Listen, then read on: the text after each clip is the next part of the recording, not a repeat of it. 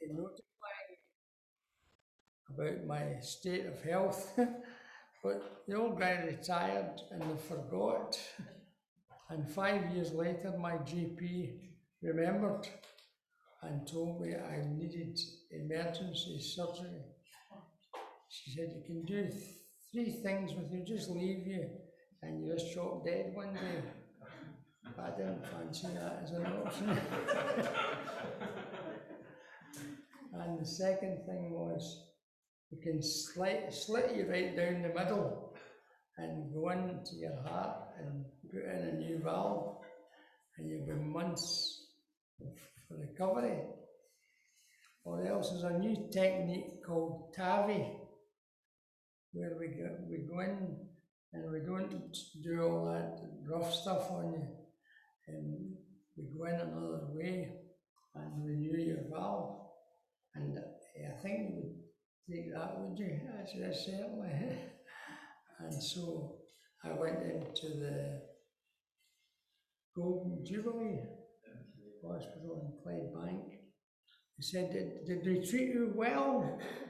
I said, well, let's put it like this. If had been Africa, I wouldn't have had a hospital, never mind an international team of medical scientists looking after me. So that was good. And I got home within a week. I went in on Monday and came home on Friday, and things were, very good. But uh, they started going very bad, and I started hallucinating. Somebody messed about with the drugs, I think. And my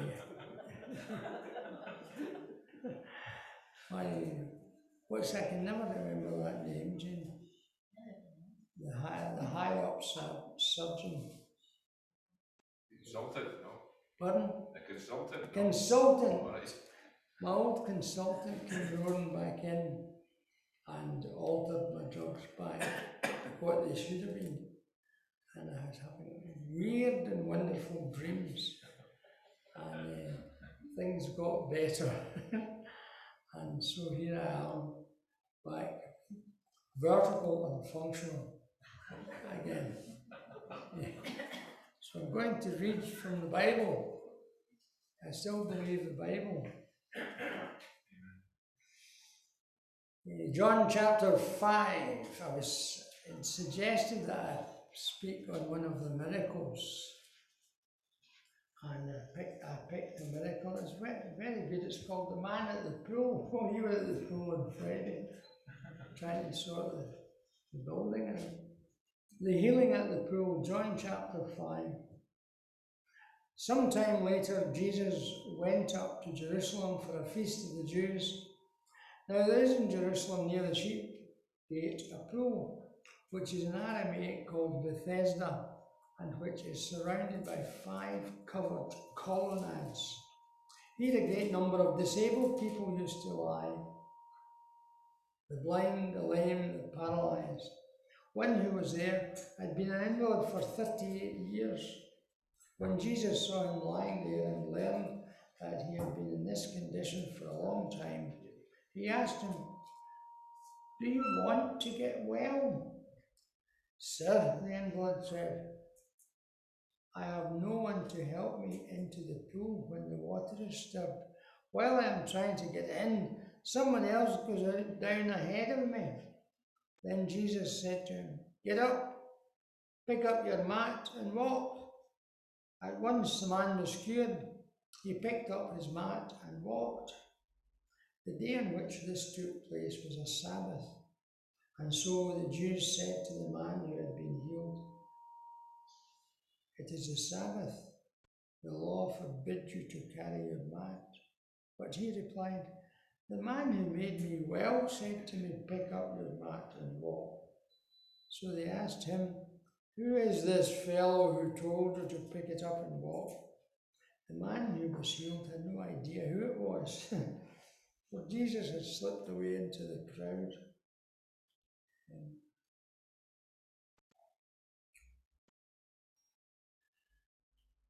That was there. Later, Jesus found him at the temple and said to him, See, you are well again. Stop sinning, or something worse may happen to you. The man went away and told the Jews that it was Jesus who had made him well. That's tremendous, isn't it? Yeah. What is a miracle? Well, if you walk down the road and you see a cow field, that's not a miracle. But if you walk down the road and you see a farmer's field with a cow in it, that's not a miracle. And if you walk down the field and you hear a cow making a singing noise, that's not a, field, a miracle either. There are no tricks about a miracle. Um, it's wonderful when God intervenes in a miraculous way in somebody's life, like He did here when the Lord Jesus intervened with the life of this man who had been lying there for 38 years. And so every one of the Gospels has an emphasis. When we look at Matthew, we see the lion. When we look at Mark, we see the man, Jesus. We look at Luke, we see the, the, the lamb or the ox. When we look at John, John soars like an eagle, and we get an overview of life. The Word became flesh and lived among us, and we gazed at his glory, the glory as of the only begotten of the Father, full of grace and truth. So there's this secret dimension unfolding in John to an extent it doesn't happen in the other Gospels. In fact, all the, all the miracles in the, in the Gospels have got different titles. Uh, the miracles are acts of wonder, acts that inspire wonder, acts of power, acts of significance. They're all there in the Gospels. And we see him there in the life of Jesus depicted in the Gospel of John. And here's a man who had life without hope. 38 years of illness. You ever, have you ever met folk who've been long term ill? This man had 38 years of illness. He was carried to the pool. He had friends who took him there every day, he was never healed. And yet, the glorious truth of the gospel is God can heal anybody. He doesn't heal everybody, but He can heal anybody. Who can? Who can heal? Jesus can heal. And some folk actually glory in ill health. You ever met folk like that? I've met a few of them today.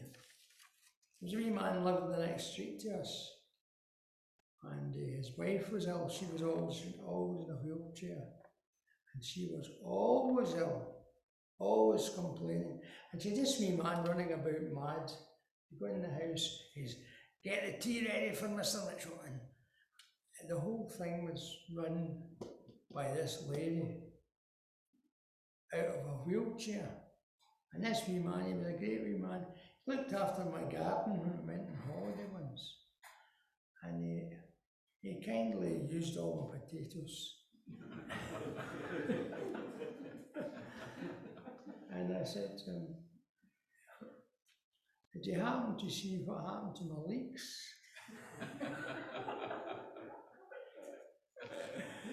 Oh. He said, I thought they was grass.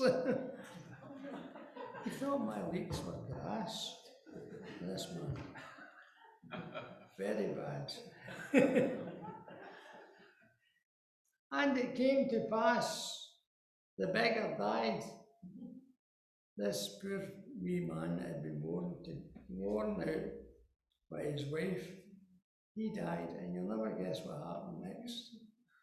She was out at church on Sunday. That's what happened. God came into her life. God spoke to her and to him. And the, uh, it's a way of looking at the Gospels you see how God comes in. And here they had a pool. A lot of folk deny there was a pool. I was with a group and we sang as a choir in St Mary's Church beside the pool of Bethesda. The pool of Bethesda was unknown. And then I think it was 1912, before my time, they were all working about and they knocked the stones out of the normal pattern of things. And guess what was there? A pool, the pool of Bethesda. It was there. And the Bible was proved correct once again. Its five alcoves, it was there. And there it was, where the man by the side the pool of Bethesda had a hopeful trail, and the hopeful trail petered off into something well. And uh, this man was temporary and spasmodic in his healing. He had friends who went there every day for years, but he lost. He lost. And he was in his pit of misery for so many years. And you know, some folk actually glory in this illness. You've got to be careful how you deal with them. I had an auntie once, I remember, and every time she went away, my father would say, See her. That's a Glasgow saying. See her. She's dead if you've the sense to stiffen. That wasn't a very kind thing to say about her auntie. But there you are.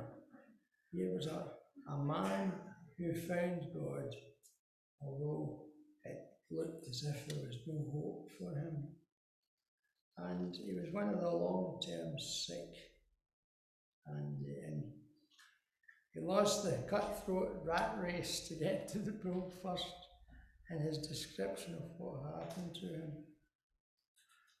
In January 2006, I visited an African in his little house in Kenya, lying in his underpants on a thin mat on his living room floor, very ill. The family couldn't afford to pay him to take him to hospital, but he died two weeks after I saw him.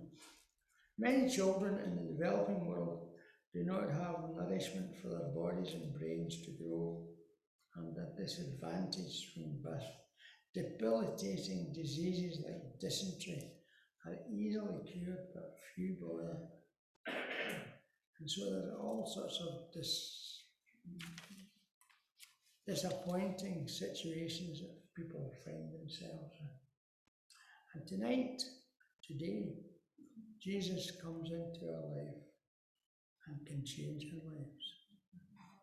He can heal us in an amazing way.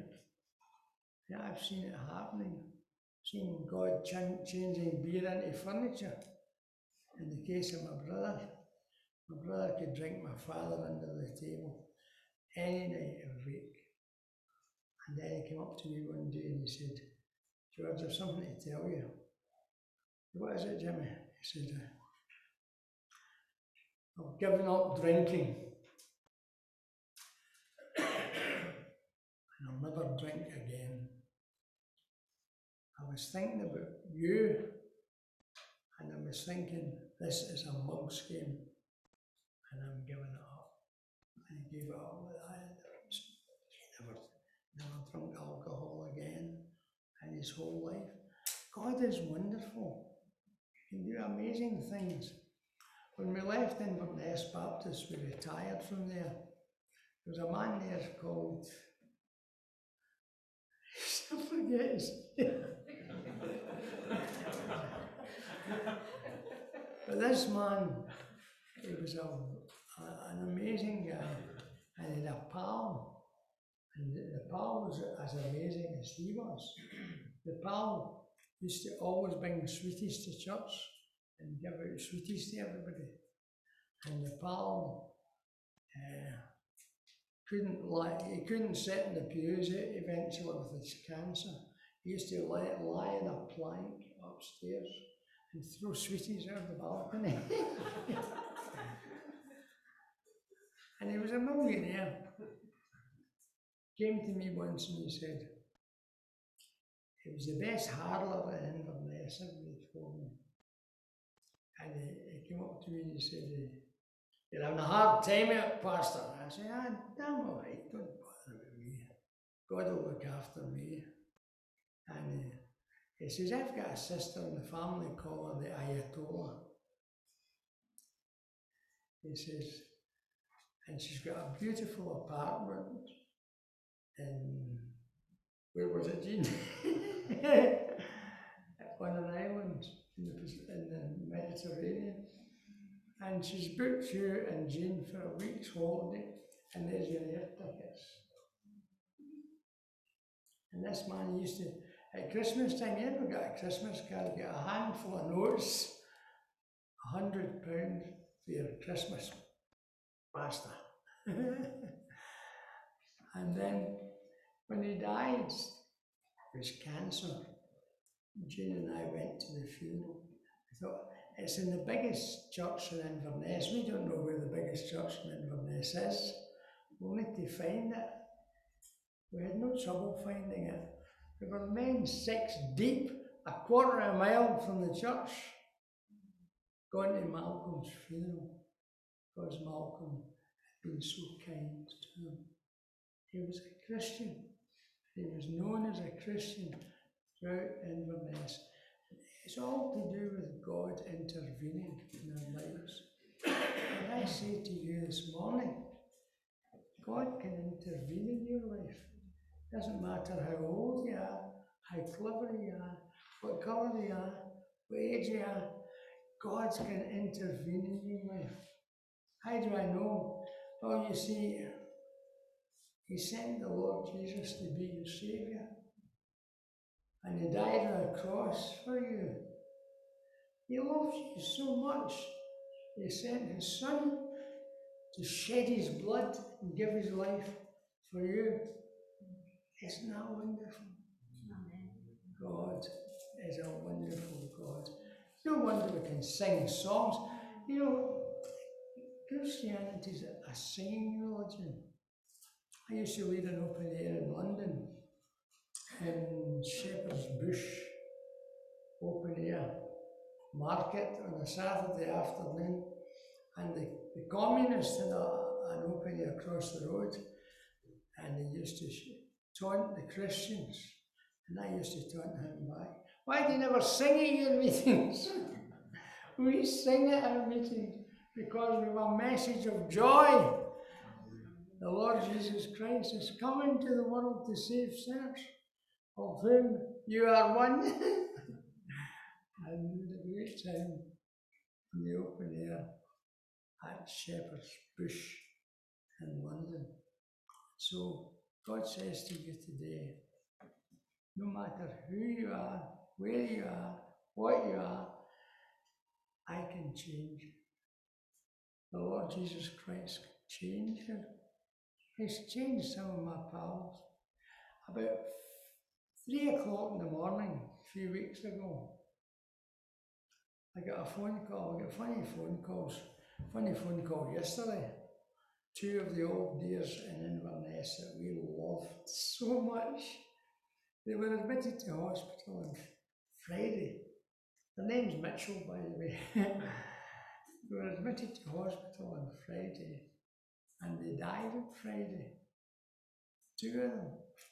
We're going to try and devise a system whereby we get up to Inverness and go to the funeral. To Jesse and Charlie's funeral. We hope to get to them. God can do anything and He'll take us to Inverness if He wants us to be there. And God, God can do anything, anything So a guy used to sing a song about it. God can do anything but fail. God can do anything but fail in your life. That's what He's like. And we hope and pray for each one of you. This lovely building they've had, they've done it up again. It doesn't need done up every every month. but it's lovely.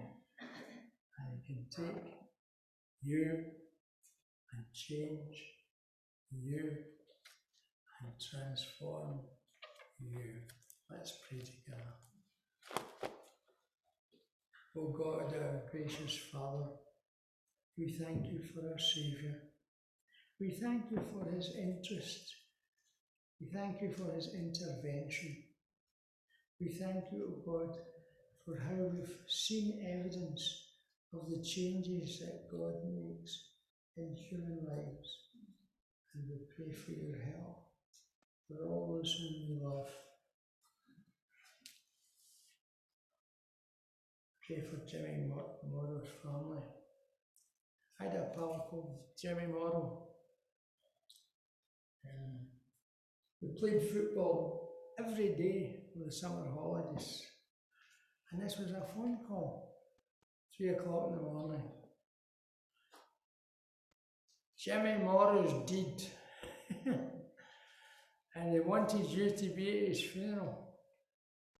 And I had met Jimmy about six years ago. And uh, he said to me, Mitchell, Geordie Mitchell, is it true you became a Baptist minister? And I said, Yes.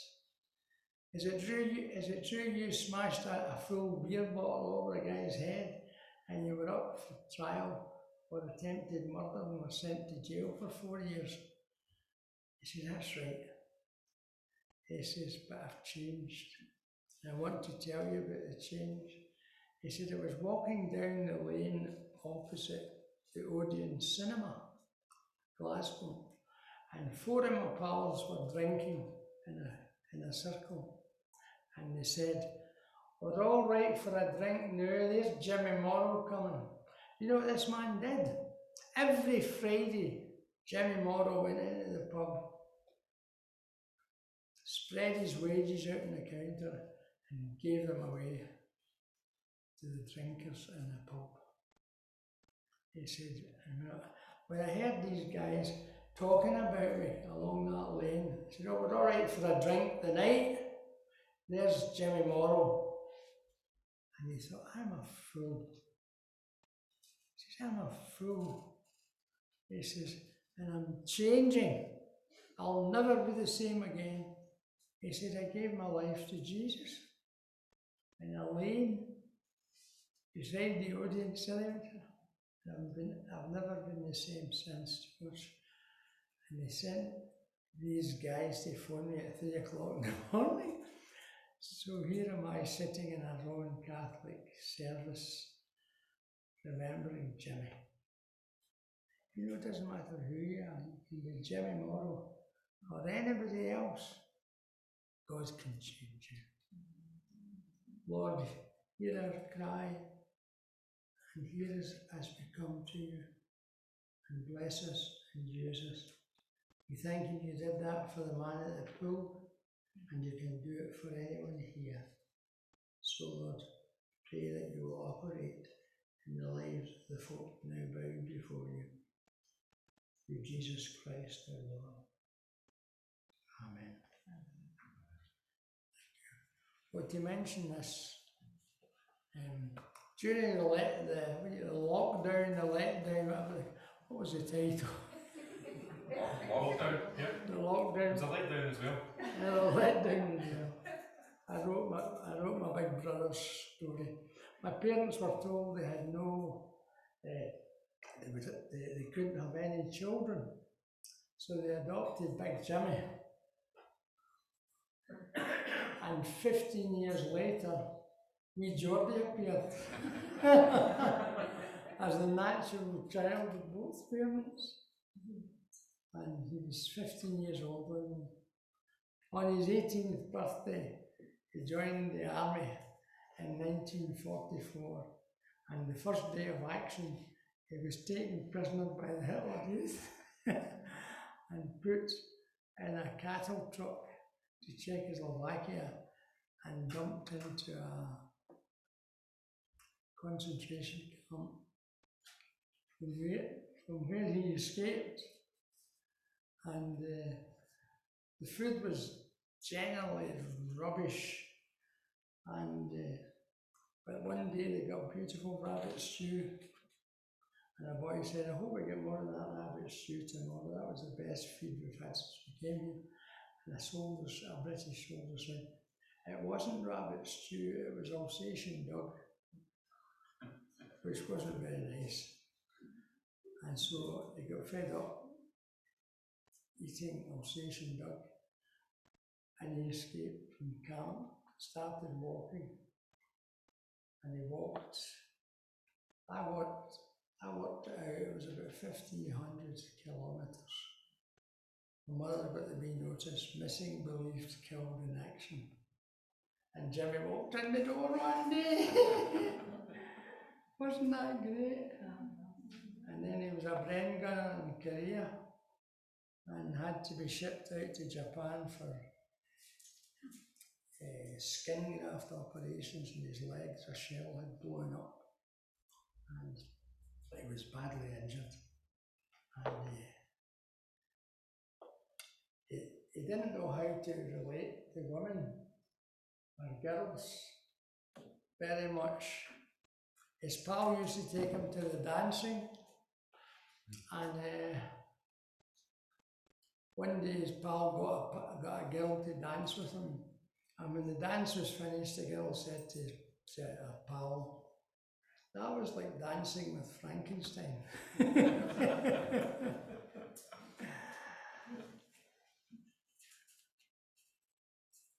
when he came home from Japan, the first thing he did was sit in front of the fire with his his luggage case and burn airmail letters from an Australian girl, a nurse for in hospital. Thank God, providing somebody that took an interest in Jimmy. God her. We never found out anything about her. But we thank God for. I better sit down and thank you, Graham.